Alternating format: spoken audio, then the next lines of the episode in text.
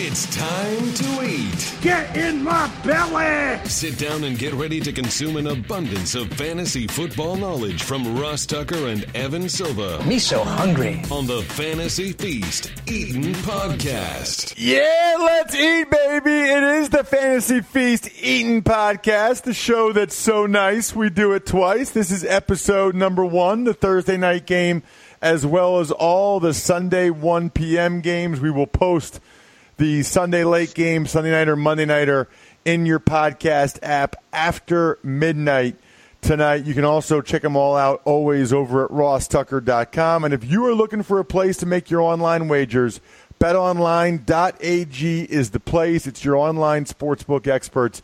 Use the code podcast1 for a 50% sign up bonus. He's the star of the show, and you know this at Evan Silva of Rotoworld fame. He's the best in the business, which is why he is my guy for the Fantasy Feast podcast. I'm Ross Tucker at Ross Tucker NFL, longtime NFL offensive lineman, just kicking butt pretty much in every fantasy league in which I reside. Speaking of kicking butt, if you want to be able to kick butt with your investments, you got to check out the Robinhood app.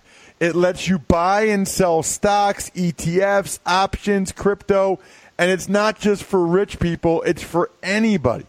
You know, other brokerages charge up to $10 for every trade. There's no cost, there's no commission fees. Trade stocks and keep all of your profits. It's crazy easy to use. And even if you're not that knowledgeable about it, you can really learn just by doing it. Here's the deal they're giving you guys a free stock like Apple, Ford, or Sprint to help you build up your portfolio when you sign up at fantasyfeast.robinhood.com. That's fantasyfeast.robinhood.com. So once you make all that money from winning your Fantasy Feast leagues, thanks to Evan, you can go ahead and invest it on the Robinhood app, fantasyfeast.robinhood.com. Evan, let's roll, baby. It's Thursday night. It's Miami. It's Houston. My two comments no Albert Wilson's a problem for the Dolphins. Osweiler starts again. Meanwhile, don't look now, Evan, but the Texans' offensive line is actually playing a little bit better now. A little bit better. Uh, they are, and, and, the Dolphins have not been good uh, in terms of their pass rush. Uh, they are 28th in sacks, 29th in quarterback hit rate. This is all good news for Deshaun Watson. You know, Deshaun Watson, the Texans have been trying to protect him recently, not running as much, only averaging seven and a half rushing yards per game over the last two open the season, averaging uh, over 40 rushing yards per game in the opening five. Uh, until we see that rushing production come back up, um, I think that he's going to be a fringe fantasy starter. This projects as a, a low scoring game, uh, 44 and a half point total. It's actually come down a point. Uh, with that said, I think that, you know, in, in, like fantasy lineup decisions, you lean toward Deshaun Watson because you know that upside is there. It's just we have not seen it. Uh, he did have a two back to back difficult matchups against the Bills and the Jaguars. Um, you know, was not good in fantasy in either of them. Uh, but you know, he's playing through a partially collapsed lung and a broken rib. Um, they and they're trying to like you know uh, expedite him to the bye. Last week they really leaned on Lamar Miller and did so successfully. I mean, that was one of Lamar Miller's better rushing games really during his Texans career. Uh, and the Dolphins do not have an imposing run defense by any means. Over the last month, uh, they have allowed 5.3 yards per carry and four rushing touchdowns in four games to opposing running backs. They've given up over 100 rushing yards in five straight games. Uh, Texans are favored by over a touchdown here. Uh, so this is a really good spot for Lamar Miller. Uh, I think that you could use him in a combination in, in the Thursday through Monday uh, slate on, on, in DFS. Use him in combination with uh, the Texans defense, uh, which I think is in a really good spot here. You know, no one knows them. No one knows Brock Osweiler's minimal strengths and uh, vast amount of weaknesses, uh, like the Texans coaching staff after spending a full year there with him. With him, um, you know, Romeo Crennel.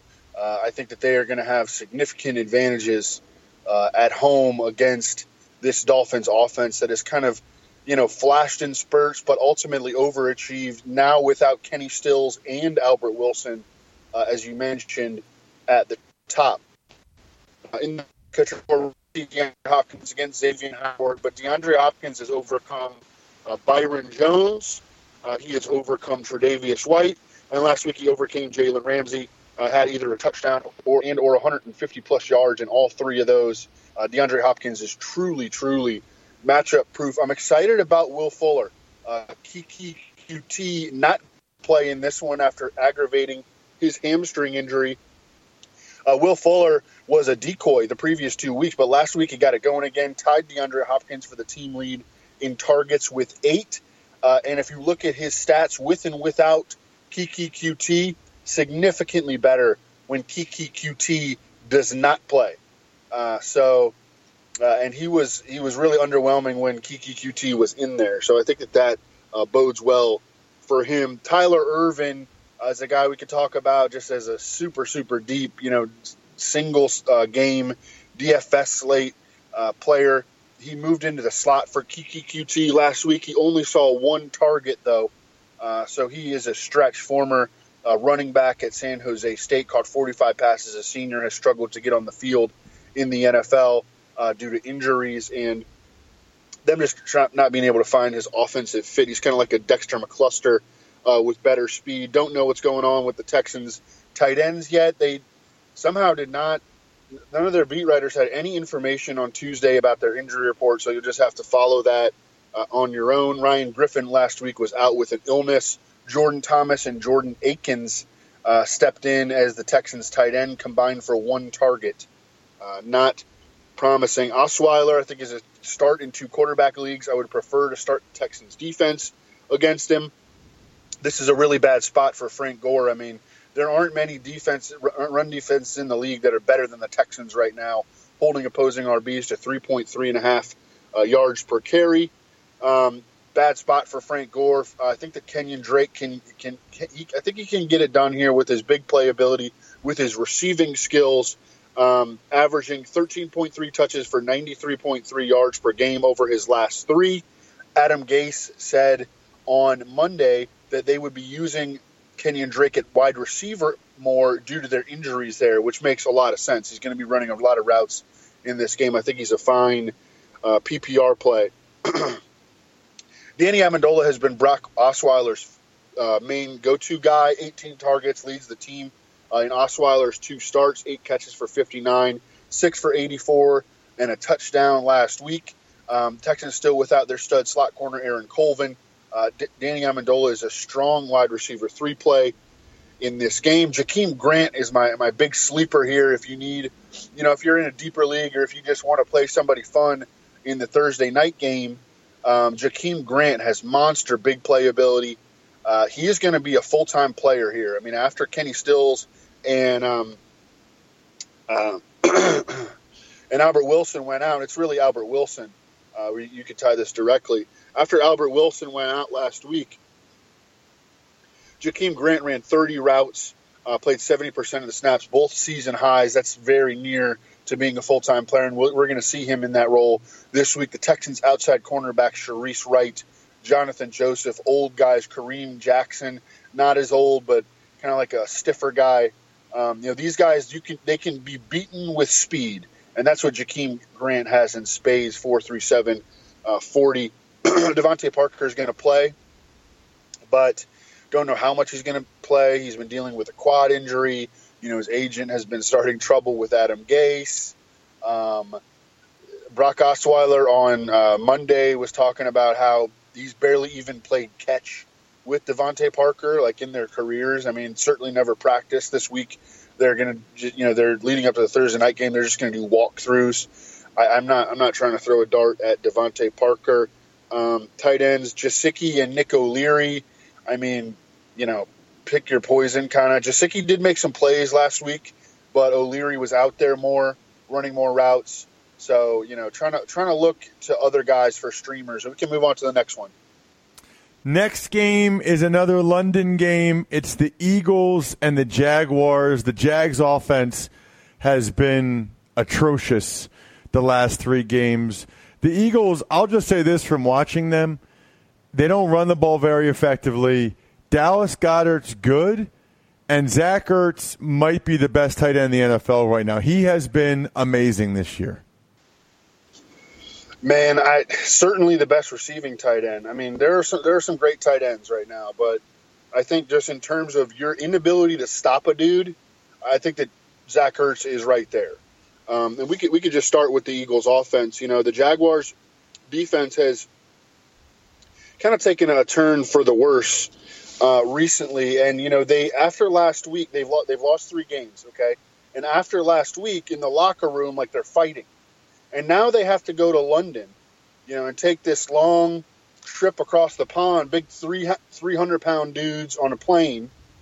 I mean, it just it just doesn't seem like you know, with jet lag, it just does not seem like something that is good for a team in their situation. Um, so I kind of want, I kind of think that the Eagles might smash them, uh, but the Eagles have kind of been underachieving recently or this season. Just a lot of kind of bad variance um, in one score games. Carson Wentz played an incredible game last week until like the final three plays. I mean, the dude went 30 for 37.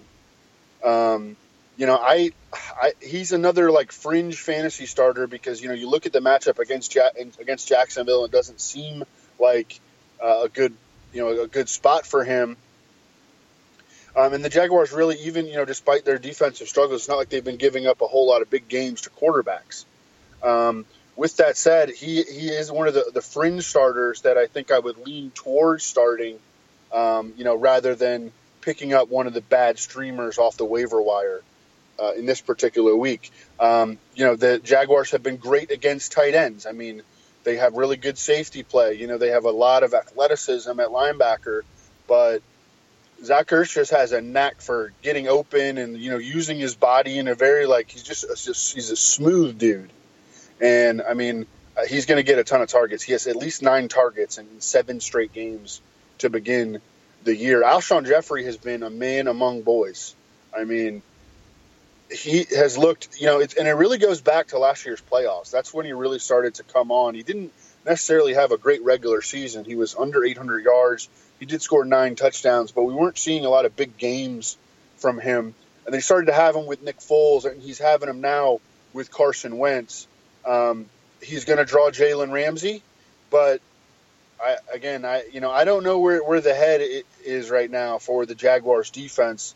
Um, I think that Alshon Jeffery in a, in a neutral matchup would be a wide receiver one. I think that here he is still a wide receiver two, uh, and I, I, would lean towards starting him unless I have really really great alternatives. Nelson Agholor theoretically has the best matchup against the Jaguars slot coverage. Um, you know, we saw like Cole Beasley rip them up in the slot uh, a couple of weeks ago. Last week, Keke Coutee got hurt. Uh, Tyler Ervin only came in and one, had the one target. I mean, with Nelson Agholor, he just really hasn't been as effective uh, this year as, as I had hoped. I was hoping that he would take another step forward. Um, just he's a wide receiver four uh, right now uh, at this point, and that kind of wraps up the the pass catcher corps. I mean, the running back situation is Wendell Smallwood, Corey Clement, and Josh Adams. You know, I think we can project Corey Clement and Wendell Smallwood, depending on game flow, for something like 12 to 16 touches apiece. You know, one week it's Wendell Smallwood outplaying Corey Clement. The next week it's Corey Clement outplaying Wendell Smallwood. Um, that's what happens in these uh, committees when you, it's not even necessarily a two-guy committee because Josh Adams will play I, I, would be surprised, I guess, at this point if we would saw if we saw Darren Sproles. Um, but you know, it, it's not even these two guys, you know, uh, splitting the backfield evenly. So the, they're just flex options. Uh, and the Jaguars have played good run defense for the most part. Although, um, again, I'm just not sure what to expect from their defense right now. Lamar Miller had a great game running the ball against them last week. On the other side, Blake Bortles is going to be on a short leash uh, as he should.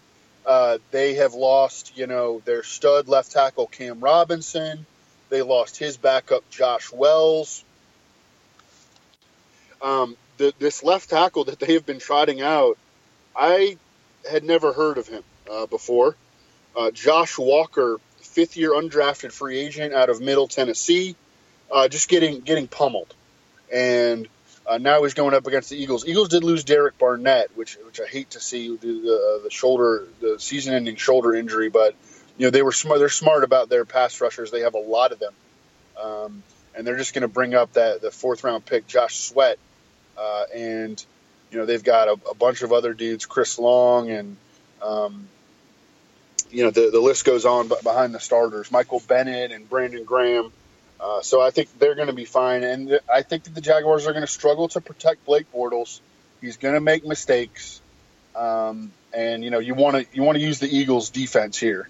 Uh, in, in, the running game, this is going to be the debut for Carlos Hyde in Jacksonville's backfield. Uh, he's going to share time with T.J. Yeldon. The Eagles have, you know, a top three run defense, um, highest tackle for loss percentage in the NFL. Uh, they get tackle for tackles for a loss on 31% of opposing run plays, uh, which is just an incredible figure. Um, you know, I, I, and I have Carlos Hyde in a lot of leagues. I'm not trying to start him uh, against the Eagles' uh, defense when he's not going to catch passes. T.J. Yeldon, mildly appealing against Philadelphia as, as a receiving back. Um, I do think he's going to play more than Carlos Hyde, but you know he's probably not going to get goal line carries. He's going to lose rushing attempts. Uh, in the receiver corps, same deal as always. You know, the matchup is good against the Eagles. The, the best place to attack them uh, is with your wide receivers. But, you know, it's Donte Moncrief and Dede Westbrook and um, Keelan Cole and, you know, DJ Chark has started to play more.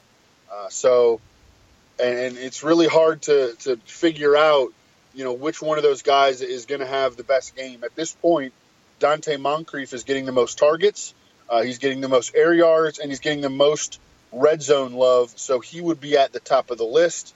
And then, you know, it, it could go any which way. Uh, and then at tight end, James O'Shaughnessy was out with a hip injury last week. Don't know if he's going to be back.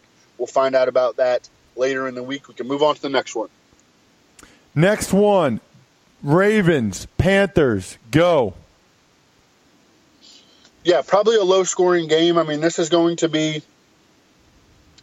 yeah, the the the Ravens are like the worst matchup for anybody um, at pretty much any position. Uh, we did see um, Michael Thomas uh, gave Jimmy Smith a lot of problems uh, last week.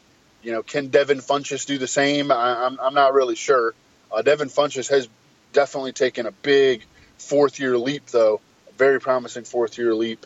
Cam was terrible in, in the first half last week, um, and I was I was watching the game live, um, and I was down on him, uh, you know, last week. So I was like, yeah, I kind of kind of had this one figured out, you know, and he goes nuts in the second half. I mean, winds up as the number three fantasy quarterback uh, on the week. I actually uh, left him in my in some of my fantasy lineups. I, and I had thought about pulling him and taking him out for Trubisky, uh, who actually finishes the number two fantasy quarterback on the week. Uh, but I did leave Cam in, and, and, he wound up having a big game. Uh, but it was all in the second half. Um, you know, I think that it's a, a very, very similar situation in, in terms of uh, matchup. We are getting to play him uh, at home instead of on the road this week. Um, and I think that, you know, he, he's just very much in the same place as he was uh, last week from like a, an outlook standpoint. Uh, in the running game, you know, running the ball on the Ravens is not easy, but Christian McCaffrey is going to play 100% of the snaps. He's played 100% of the snaps in three of the last four games. Uh, in the other one, he, he sat out for two snaps. Um, so, you know, you, you know that he's going to be out there a ton. Uh, you probably are lowering your, lowering your expectations. If he has another real slow game, I think he's going to be one of the best buy low targets in fantasy trades um, because he's only got one touchdown on the season. And he's got a great, great schedule uh, after this Ravens game. Um, uh, the best place to attack the Ravens defense is with your tight ends. We saw uh, Ben Watson uh, take advantage of that with his best game of the season uh, last week. Greg Olsen was really quiet against the Eagles, did catch the game winning touchdown. Uh, I think he's going to have a better week this week. Um, you know, don't really need to talk about DJ Moore or any of those guys. They're just they're rotating and you know they're not full time players and they don't get a lot of targets. Uh, on the Ravens side, I think that this Panthers defense is just not very good. Um, you know, they they don't they haven't been really great against the run, although they did play the run well last week. Um, but you know, they don't really rush the passer well. I think that last week was their actually their best pass rush game of the season, and Carson Wentz went 30 of 37. Um, so I think that Joe Flacco is a good two quarterback league play. Uh, I think that John Brown can you know get behind the Panthers cornerbacks. I think he'll probably match up with uh, Donte Jackson. Uh, makes the most sense from a size standpoint for James Bradberry to be on Crabtree. We saw the one good game from Crabtree, um, and I think it was kind of a flash in the pan. I mean, even after that game, J- John Harbaugh admitted that they like went out of their way uh, to get the ball to Crabtree, like for confidence reasons. Um, so I think that John Brown continues to be the clearly superior fantasy play in that receiver corps. Um, and you know, I, I, I, my my hopes would continue to be high against Carolina. He, um, I think he's in every week wide receiver two, and Michael Crabtree is like a fringe wide receiver three play. Uh, tight end is just a total nightmare. You know, four guys that they play at tight end don't want any part of that.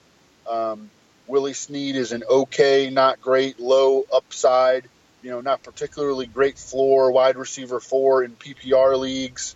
Um, the backfield is, you know, kind of a nightmare. Um, you know, even in a pretty good matchup, uh, not do not have high hopes for Alex Collins beyond just you know he's like a touchdown or bust option, uh, and then Buck Allen, you know his his playing time has started to swing a little bit lately. Um, Gus Edwards has been getting on the field a little bit, and that can cut into both guys' work. We we can move on to the next one. Let's get to it. It's the Jets at the Bears. Yeah, Mitchell Trubisky. You know, you, you watched the game last week, and it, it's evident that he has like mechanical issues as a, a passer. Uh, he misses high off his back foot continually. He has this crazy tendency to just throw the ball into crowds. Um, but you know, he's been unbelievable in fantasy recently in the box score, and that's what we care about in fantasy. We would prefer our guy, you know, everything to be pretty and perfect um, you know, when we watch the games. But at the end of the day, what we care about is, is what, hap- what is happening in the box score in fantasy football. And he's been a top five fantasy quarterback in each of his last three starts. Um, the Jets have given up 30 points or more in three of the last four weeks. Uh, four, or I'm sorry, five of the last six quarterbacks to face them have been top 14 uh, fantasy producers. So the, all this suggests that Mitchell Trubisky is a high floor, high upside play in week eight. Tarik Cohen uh, has really emerged as a much, much bigger factor in the Bears' offense. Uh, has catch totals of 7, 7, and 8 over the last three games, touch counts of 12, 14, and 20. Um, going back to week four uh, before their week five bye. Every week, RB2 uh, doesn't matter if you play in uh, PPR or non PPR. The dude is a locked in fantasy starter. I mean, they use him around the goal line. You know, he's going to get touchdown opportunities. He can hit big plays uh, from outside of the goal line area. Uh, and uh, like legit RB one upside in uh, full PPR. played a career high 42 snaps last week. Leads the team in targets over the last three games. Jordan Howard is just you know in that kind of touchdown or bust RB two territory. Um, you know, not being used in the passing game. Uh, has what one catch since week three. Um, you know, he, he needs to get into the end zone uh, to, to pay off. The Jets' run defense has not been as good uh, lately, so that helps. I mean, they have given up 5.4 yards per carry over their last three games. Um, Allen Robinson got dominated by Stephon Gilmore last week. One catch for four yards. Also was dealing with a groin injury entering that game. Uh, he has been held to 50 yards or fewer in three of his last four Um, just with all the guys, you know, like they're they're very much like a game plan, week to week, uh, opponent specific offense right now. Uh, where last week, you know, it's Trey Burton who pops up, it's Tarik Cohen with a big game, Taylor Gabriel and Allen Robinson take back seats. Uh, the Jets have given up the most production in the NFL to opposing wide receivers. So, you know, on paper, this sets up as a game where Allen Robinson and Taylor Gabriel could p- bounce back. Um, the Jets have not been, you know, particularly uh, bad or good against tight ends. They've gone through stretches where they were good and then stretches where they were bad. Um, you know, they they're missing. They have been missing a lot of talent in the secondary. Trumaine Johnson, Buster Skrine, and Marcus Maye. Uh, their second year free safety. He's not going to play again. Um, I think that Trey Burton has settled in though as a guy that we can start every week. Uh, he's been pretty consistent. Um, not usually the the huge, huge upside games that we saw from him last week, but he's been steady, uh, and he's a top eight fantasy tight end on the year. Um, Anthony Miller is a, a super deep sleeper this week because you know the Jets get killed by slot receivers literally every week. I mean, every time that a slot receiver plays against the Jets, they are crushing. And Anthony Miller last week uh, had a season high seven targets, uh, led the Bears in air yards with 124. Did not connect enough, uh, but you know that was uh, that that was promising usage for Anthony Miller, and I think that he is in the mix as a wide receiver four this week. Sam Darnold goes to Soldier Field, tough place to play. The Bears defense has not been great in its last two games, um, but you know Sam Darnold wasn't very good last week either, and man, his receiver corps is all kinds of banged up right now. I mean, last week they're trotting out Charone Peake and Andre Roberts, you know, behind. Um, uh, Robbie Anderson, Jermaine Kearse got zero targets. Uh, or I'm sorry, he got he got two targets. He had zero catches. Uh, just out there win, running wind sprints. Um, you know, no, no, one knows where he is. But Charone Peake drops a pass off, uh, and then uh, you know, Andre Roberts cuts short a route. It gets picked off. You know, there's two of, of Sam Darnold's three interceptions. Um, the third one, I mean, he just forced it to Robbie Anderson in bracket coverage, and you know that's going to happen for a, a, young quarterback. Um, but I don't really expect you know very much from the Jets offense here. Um, Bilal Powell, I don't think he's going to play this week. Uh, you could pick up Trenton Cannon. I'm actually trying to get him uh, in my dynasty league right now. He's on the waiver wire. Uh, kind of an explosive, uh, smaller back, six six round pick uh, out of a small school Liked him a little bit in the preseason, uh, but he will be the change of pace back behind Isaiah Crowell. Uh, Trenton Cannon actually led the team in receiving last week, uh, but it's it's not a good matchup for Trenton Cannon or Isaiah Crowell uh, against the Bears. Crowell is a, a, just a volume, you know, kind of touchdown based option here against Chicago. Um, in the receiver corps, you know, again, Jermaine Kearse 90% of the snaps last week, uh, runs 40 routes, the, the most that he has all season, and he just gets ignored. You look at the, the slot receivers that have gone up against the Bears, though, and Jermaine Kearse played 73% of his snaps in the slot. Uh, Julian Edelman, Randall Cobb, Tyler Lockett, Danny Amendola have all uh, produced at or above expectation against the Bears slot coverage. So, you know, although it's hard to stomach coming off the goose egg, uh, Jermaine Kearse, his outlook is not has not really changed. You know, just because of a one game blip, um, he, he's still like right in that mix. Where I mean, he could come out and lead the team in, in receiving this week, no problem. Uh, I mean, he had ten targets and nine catches the game before. Uh, Robbie Anderson, um, he is his, his usage is way up. I mean, last week he had uh, ten targets, easily uh, his most of the season. Uh, and uh, man, Darnold had him on this potential 81 yard touchdown, but just slightly overthrew him, and it looked like the wind took it a little bit. I mean, the the wind was a, a real factor uh, in that Jets Vikings game last week, um, and so you know, it's it's it, again, it's it's it's not cliche to say that it is, or maybe it is cliche, but it's not wrong to say that it's a game of inches. Uh, it truly is, and Um, you know, Sam Darnold winds up with three touchdowns, including a rushing touchdown uh, last week if they connect on that. And we're probably having a little bit of a different conversation. Chris Herndon caught a 12 yard touchdown off play action last week. Uh, almost scored twice, uh, but the second one was overturned on replay review. Of course, he ran just 13 pass routes in the game. Jordan Leggett uh, ran more pass routes at tight end, uh, but his his playing time is going up. I mean, you know, he had seven routes the week before. Um, unfortunately, no bear, no tight end that to face the Bears all season has reached 50 yards. Um, so I think that Chris Herndon though needs to be owned in all dynasty leagues, and we're getting to the point where he is a viable streamer. We can move on to the next one. Let's get to the Bucks and the Bengals, and I'm convinced, Evan, that Jameis Winston plays the exact same game every week. Every week it's over 300 yards, maybe a couple touchdowns, and but he has a couple picks, a fumble. Although this game he actually didn't throw for any touchdowns, but he actually ran maybe as well as he ever has. Yeah, I had never seen him move that well. I mean, 10 carries for 55 yards and a touchdown.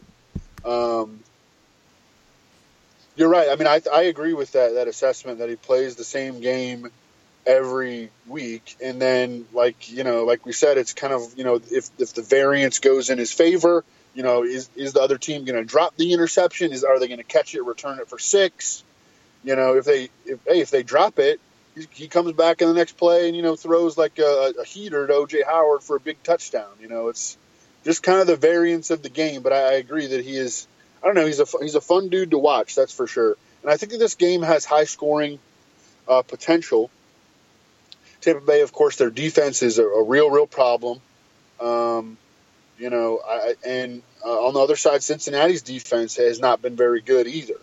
Uh, I think that Jameis, I mean, Jameis Winston has now been a top five fantasy quarterback in uh, each of his two starts since after the bye, uh, and I expect him to continue to play at a high level from a box score standpoint. Um, six of the seven quarterbacks to have faced the Bengals uh, have finished in the top 12 on the week. So uh, we have seen the upside from Jameis Winston. Sorry, I had to cough there. Um, we've seen the upside from Jameis Winston, and we have seen the high floor provided by the Cincinnati defense. Really like that com- combination uh, anytime we see it. And, you know, for a couple of teams that do not rush the passer, uh, like that aspect, and that increases our, our shootout probability. Um, the receivers are, are, kind of, you know, the pass catchers are always kind of a mess. You know, Chris Godwin has scored more often than not this year, but he's been a touchdown dependent guy. I mean, he's averaging under 50 yards per game, but he has scored in four of seven games. I'm sorry, four of six games. So that's what you need from him, really. And of course, he's got eight friggin' targets inside the 10 yard line, which is, you know, top three in the NFL. Um, so they they definitely use him when they're down there, but he's got to connect on one of those, or else he's not really helping you uh, in fantasy, and that makes him like a touchdown dependent wide receiver three slash flex. Uh, love OJ Howard in this game. Uh, Cincinnati has been terrible against tight ends. Week six, they gave up 14 catches to the Steelers tight ends. Last week, six catches for 112 yards and a touchdown on seven targets to the Chief by the Chiefs tight ends. Uh, Demetrius Harris scored a touchdown against them. Kelce had almost 100 yards. Uh, so, and OJ Howard seventh among tight ends in yards, despite the early bye, despite dealing with that little knee injury, uh, and he is an every week fantasy starter. Cameron Brate can't use him; just does not get enough playing time. Mike Evans uh, finally pops up with a big game, over 100 yards uh, last week. You know, like this matchup for for Mike Evans for sure. Um, DeSean Jackson goes back down last week. Um, you know, Adam Humphries is still there, getting uh, sporadic targets. You know, so uh, Djax, you, you, know the deal with him. You know, he's he, he's going to be a big play dependent guy. Probably not going to get a lot of volume. Uh, in the running back corps, I guess that Peyton Barber got hurt last week. You know, did not see him play in overtime Uh, I think that he checked out at some point in uh, the fourth quarter, and so that wound up skewing the um, touch distribution and the snaps for uh, the Tampa Bay backfield. Uh, he, you know, gets vultured by Ronald Jones. Um, Jacquizz Rogers pops up. He played a ton in overtime. Jacquizz Rogers was like the main dude out there in overtime. So something to monitor. You know, I, think that if we knew that we were going to get Peyton Barber in the clear lead back role that he played in Week Six, um, you know, he would be a solid RB two play. But right now, he, he looks like a risky flex option. Uh, on the other side, Bengals offense has just lost a ton of talent, and you know Tyler Eifert, John Ross uh, can't stay on the field. Um, you know, and they they have not. You know, they lost Tyler Kroft. They have not been able to recover. Um, and I think that the arrow is kind of pointing down on their offense at this point. With that said, you know, going back home after that primetime loss, this is a, a prime bounce back game uh, for for any team. And then you're also, you know, you combine that with facing the worst defense in football, um, and I think it would be hard to turn away from any of these guys in fantasy. Uh, AJ Green, you know, all systems go. Tyler Boyd, all systems go. Uh, Buccaneers have gotten smashed by slot receivers. They've gotten smashed by tight ends. Uh, CJ Uzomah, um, you know, saved himself with a touchdown last week. Only had two targets, uh, but I think that he can bounce back for a big game. Uh, and Andy Dalton, I think, is a strong streamer. Uh, Joe Mixon, uh, favored at home, facing this Bucks defense, just lost their middle linebacker Kwon Alexander. Probably not going to have Gerald McCoy back. Probably not going to have Vinny Curry back. Um, great spot for Joe Mixon. We can move on to the next one. Seahawks coming off the bye against the Lions, who are running the rock. Yeah, both these teams are running the rock, and both these teams um, have pretty good matchups here. Uh, the, now, the Lions did just acquire Snacks Harrison, uh, and my guess is that he'll be out there in the first game. I mean, why wouldn't he be? Maybe, maybe not the whole time. I mean, not even with the Giants was he playing uh, just a little bit over half the snaps. Um, you know, we'll probably see him get in there for 20, 30 snaps on Sunday. Um, but both of these teams are, are very, you know, they want to run the ball. The way that the Lions played last week with Matthew Stafford, I think he had 22 attempts. He averaged 9.9 yards per attempt, no turnovers. They just ran the rock the whole damn game. I feel like that's exactly what so many NFL coaches would love to be able to do. Um, just impose their will with the running. Kerryon Johnson is out there, um, you know, busting long runs, next gen stats. Uh, uh, clocked his 71 yard run as the third fastest run all season on a rushing attempt. I mean, dude's got some serious, serious speed. Uh, goes for almost 180 total yards, uh, 21 touches. You know, I don't care if Theo Riddick is back in Week Eight. It is a crime if we don't get to continue to see Kerryon Johnson in this featured back role. Um, and you know, Seattle has been okay against the run, not great. Um, but this this Lions offensive line, man, and we talked about you know teams that in our offensive line show, offensive lines that might take a leap this year, um, you know, to leap from that like second tier into the elite tier. I think that the Lions might be doing that um, with Frank Ragnow up front and uh, T.J. Lang back healthy and both the tackles healthy. Um, Football Outsiders has them as the number uh, three run blocking unit in the NFL right now. So uh, Matthew Stafford, you know, the volume has not been there, man. I mean, Russell Wilson is last in the NFL right now in pass attempts per game at 27 and a half. Over Matthew Stafford's last three, he's averaged 26 pass attempts per game. Um, so, you know, that, that puts him in kind of precarious position. He's not a runner. You know, at least Russell Wilson theoretically can run. Um, but Matthew Stafford is like a lower upside, lower floor fantasy option because of that and Seattle has been good against the pass. They have maintained, um, you know, competence uh, in the in, in, terms of their pass defense, uh, even without Earl Thomas, even having lost a bunch of guys like a cornerback. Uh, this has started to affect the Lions. This res- reduced volume has really started to affect the Lions uh, receivers. Uh, because you know that was something that we could bank bank on for years. Matthew Stafford has been like top ten in the NFL in pass attempts every year since his rookie season, entering this year. But it doesn't look like he's going to get there this season. The Lions' defense is a lot better. Again, their running game has been borderline dominant uh, at times. So that you know that that's going to bleed into their receiver corps, and it's hard to get you know a real separation. It's kind of like the Jaguars, but just with a much better quarterback. Uh, but it's hard to get a real separation uh, between Golladay, Golden Tate, Marvin Jones, uh, because you know we, we can't count on these guys to get 10 target games uh, anymore. Marvin Jones has been dominating the work uh, in scoring position. Kenny Golladay uh, has, in terms of air yards, and Golden Tate in terms of raw targets. Um, and none of their matchups stand out against Seattle. So you're just kind of on your own. They're they're um, wide receiver two slash three plays against Seattle. We saw that Michael Roberts pop up for two touchdowns last week. Games like that are particularly tilting for the Lions, uh, you know, fantasy owners of the Lions receivers, because that has not been a factor uh, so far. Michael Roberts Roberts only ran ten routes in that game, and he scored a touchdown on two of them. Uh, so that that's not really something that, that we can hang our hat on.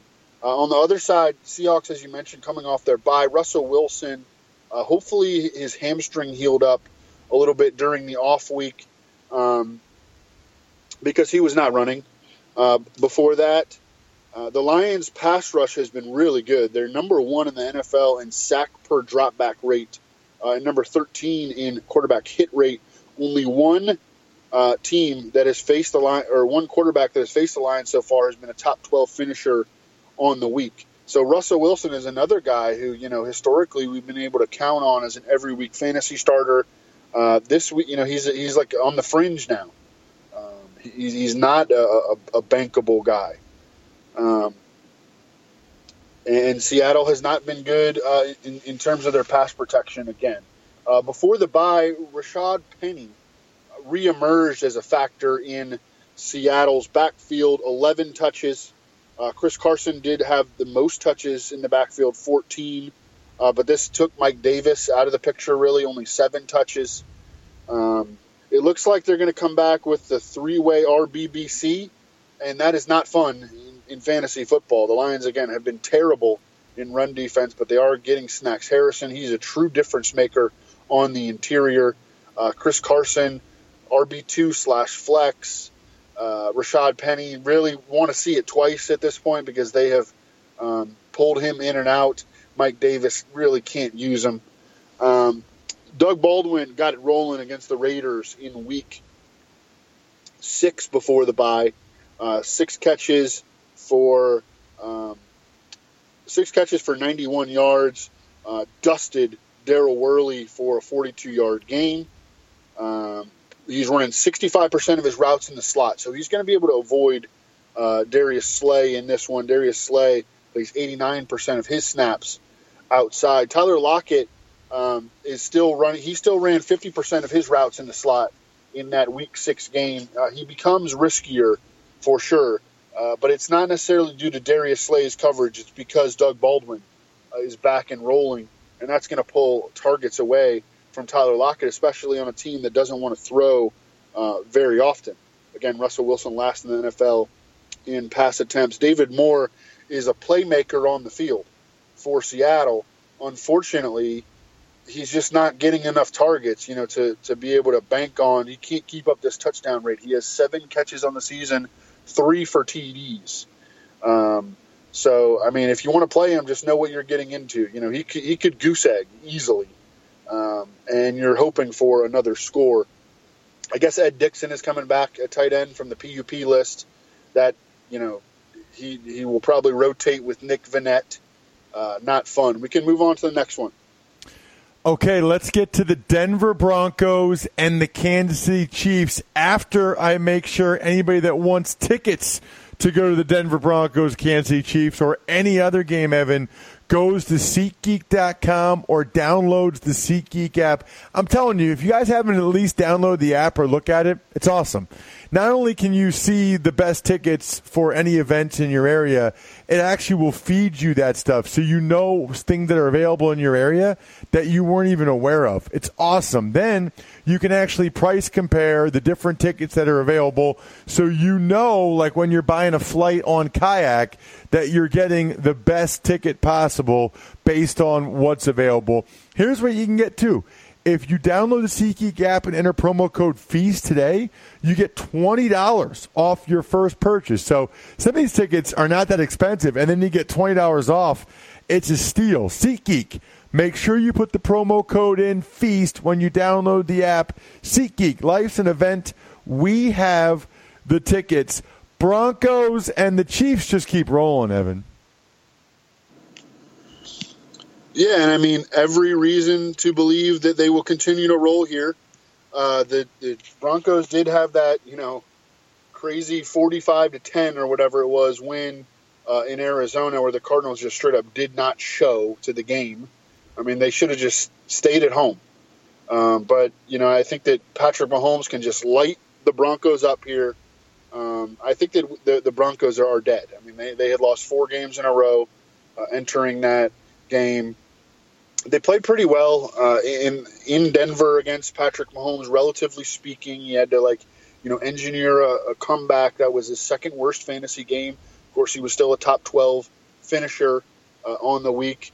Uh, but you know, catching catching the Broncos on the road here in Kansas City uh, with one of the be- the best home field advantages in the NFL at Arrowhead, Patrick Mahomes should have a monster game. Uh, Travis Kelce's history against the Broncos is enormous. The Broncos actually have, have done a pretty good job containing Tyreek Hill, but they've done an awful job containing uh, Travis Kelsey. Uh, we're still rolling Tyreek Hill, of course. Uh, he snapped his five game streak of not being able to score, score, touchdowns at home last week, got into the paint, did drop one, uh, dropped a long one, but then he scored, scored a short one. Um, so, you know, like to see that. Uh, Sammy Watkins has been kind of steady. Uh, his best games have actually come at home. He's got a touchdown in or 70 plus yards in all three home games.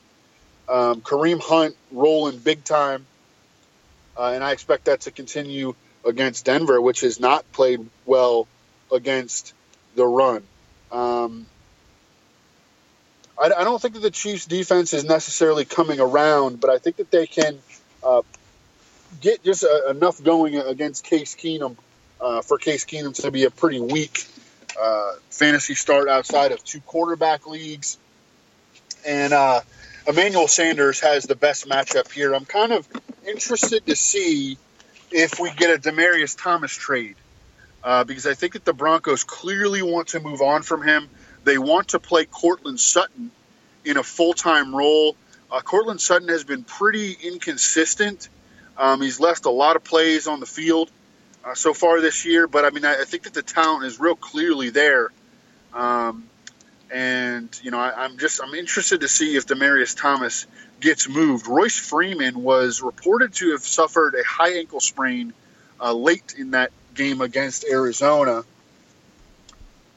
Uh, but the coaches have been have been saying that he's day to day. But you know that's uh, an injury situation to monitor. If we can get uh, Phillip Lindsay without Royce Freeman in the lineup, I mean Phillip Lindsay becomes a real, real good looking fantasy start. And I mean, he would have been a good fantasy start in this game either way. The matchup is strong. He's been getting consistent double digit touches. But, you know, in a game where Royce Freeman did not play, you could potentially push for 20, uh, which would be absolutely fantastic. Um, that pretty much takes, yeah, that, that takes care of that game. We can move on to the next one. Redskins and the Giants. Yeah, I have not uh, written this game up yet, uh, but um, I think it, it's clear like that the Giants are, are you know understand where they are. Uh, finally, you know, uh, ten months too late, but they they kind of understand where they are, and that's why they're moving pieces.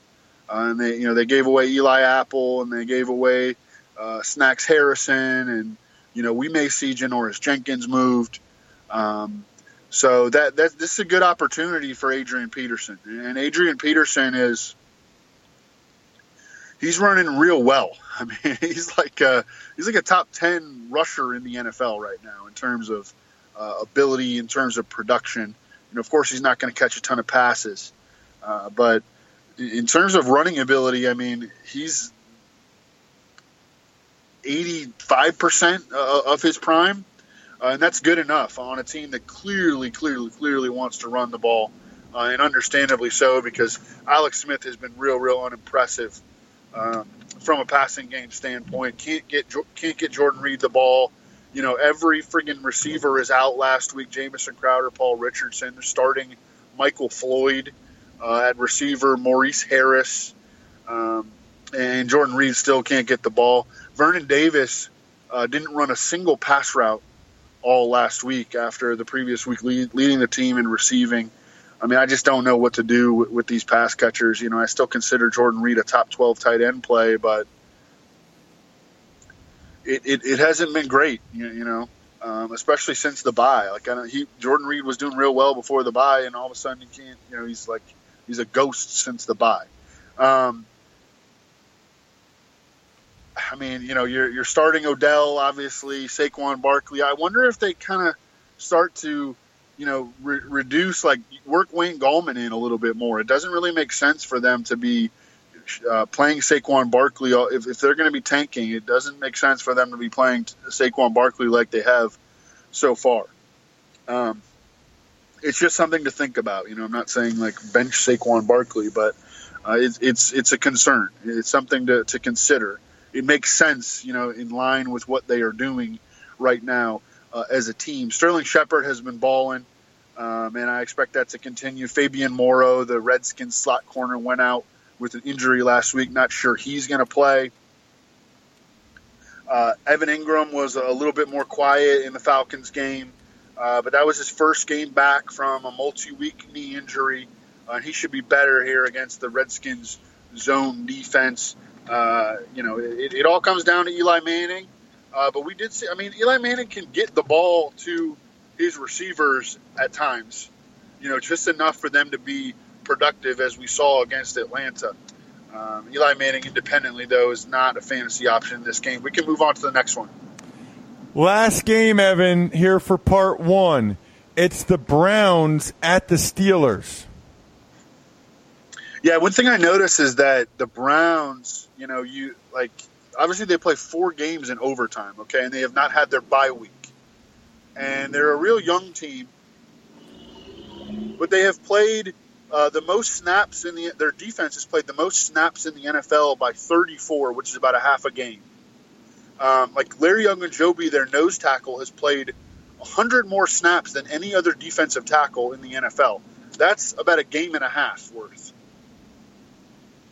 Uh, now they're going on the road to face um, a Steelers team that's coming off its bye. So these teams are in very, very different places. And we've talked about the bye stuff, about how it can lead to higher variance. You know, uh, teams slash players can play at the bottom end of their of their spectrum um, or at the top end. Like Matthew Stafford and the Lions last week, they played at the top end last week. But we've we've also we've also seen a lot of teams play at the bottom end of their spectrum.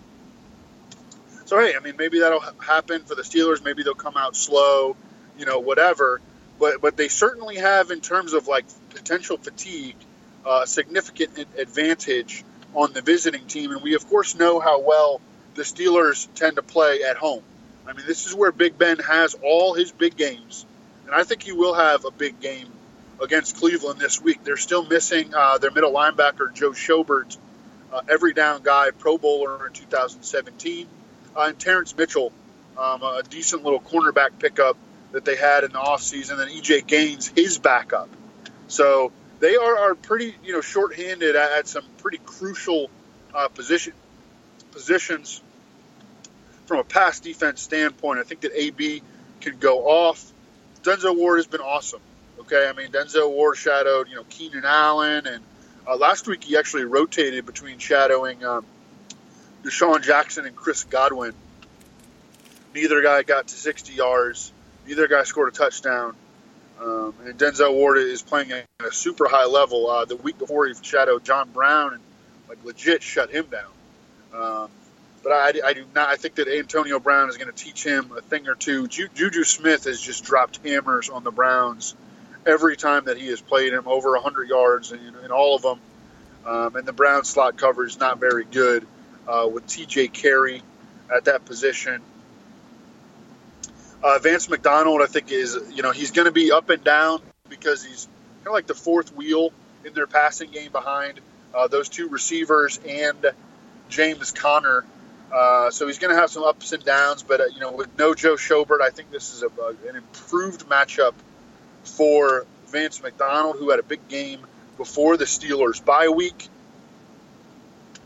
Uh, James Conner should rip this, rip this one wide open because the Browns' biggest def- defensive deficiency has been versus the run. Uh, James Conner, of course, going to be out there for pretty much every snap. James Conner has more 20 plus yard runs this season uh, by two then Le'Veon Bell had all of last season on 321 carries. James Conner only has 103 carries. Uh, James Conner has been absolutely fantastic. And again, as we've discussed, I think that if if Le'Veon Bell does come back and the Steelers are trying to trade him, um, if he does come back, uh, I think that they, they, will work in a rotation. It makes sense for, from you know just a, a team standpoint uh, because uh, James Conner has earned it. I mean, you can't you can't in good faith pull James Conner off the field after all that he's done for this team. Um, and then it also makes sense from Le'Veon Bell's standpoint because apparently the reason that he's been sitting out is because of his workload. Uh, so that would reduce his workload and reduce his inju- injury risk. On the other side, um, pass protection has been a major issue uh, for for the Browns, and Baker Mayfield has been bad against the blitz. And the Steelers are are not. Um, uh, he's got a 66 quarterback rating against the the blitz. Um, and the Steelers are not necessarily a, a consistently high frequency blitz team, but there will be games where they really dial it up. And I think that it would make sense for this to be a game where they really dial it up. Um, I, I, just I think the Steelers are going to crush crush the Browns, and I think that uh, someone might end up getting fired after this game on Cleveland side. Um, Car- uh, Nick Chubb uh, is he's got three targets on the season, has caught zero of them. So, you know, we're, we're not going to get passing game production out of him. He had 13 catches over his final three seasons at Georgia. Duke Johnson was, um, again, a ghost. Five touches last week. Has not still not gone over six touches in any game this year. Um, so, I mean, I, I don't like I, I, don't know what to say about that, man. You can't use him.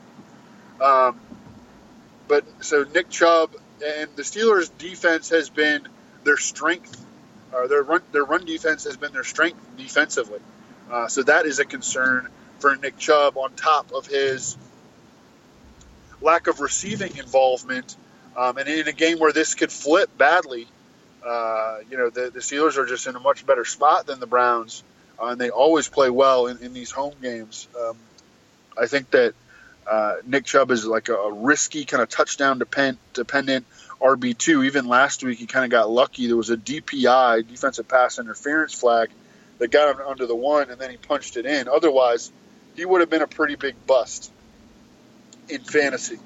Um, in the receiver corps, they finally pulled down Antonio Callaway's targets after he was like spent a month just killing the team. Um, he had two targets last week. Um, Damion Ratley was, you know, kind of nowhere to be found. I mean, he had like 25 yards. Uh, and Njoku and Jarvis Landry were, were the, the, standouts, and I think that we're going to continue to see that uh, in this game. Uh, Steelers slot coverage is pretty solid with Mike Hilton there, uh, but Jarvis Landry has really dominated targets. I mean, he's got 15 more than anyone in Baker Mayfield's four starts, um, and I think that that will continue. Uh, and then David Njoku, you know, the Steelers have been bad against tight ends really ever since they lost Ryan Shazier. Uh, and David Njoku has actually been the most consistent Browns pass catcher in Mayfield's starts, and that takes care of that. I love it. And if you love anything that Evan had to say and you wanted to bet on it, maybe some of those prop bets Evan gave you a little hint, go to betonline.ag. Use the promo code podcast1. You get a 50% sign up bonus. If you like listening to Fantasy Feast, you like making games more interesting one way or the other, we got the World Series going, we got college football, NBA and NHL have started up, and of course, the glorious National Football League. It's betonline.ag. It's the promo code podcast1. And remember, if you sign up when I win the Podcast One Sportsnet Challenge, I get to pick five of you to get $100 each. That'll do it for part one. But you know how we do it. Evan and I are going to record part two right now. Make sure it's in your podcast app right after midnight so you are more than ready for week eight in the National Football League. We're going to finish up this one and we'll be right back. Thanks for listening to the Fantasy Feast podcast. Make sure to also subscribe to the Ross Tucker Football Podcast, Even Money, and the College Draft Podcast, all available on iTunes at rosstucker.com or wherever podcasts can be found.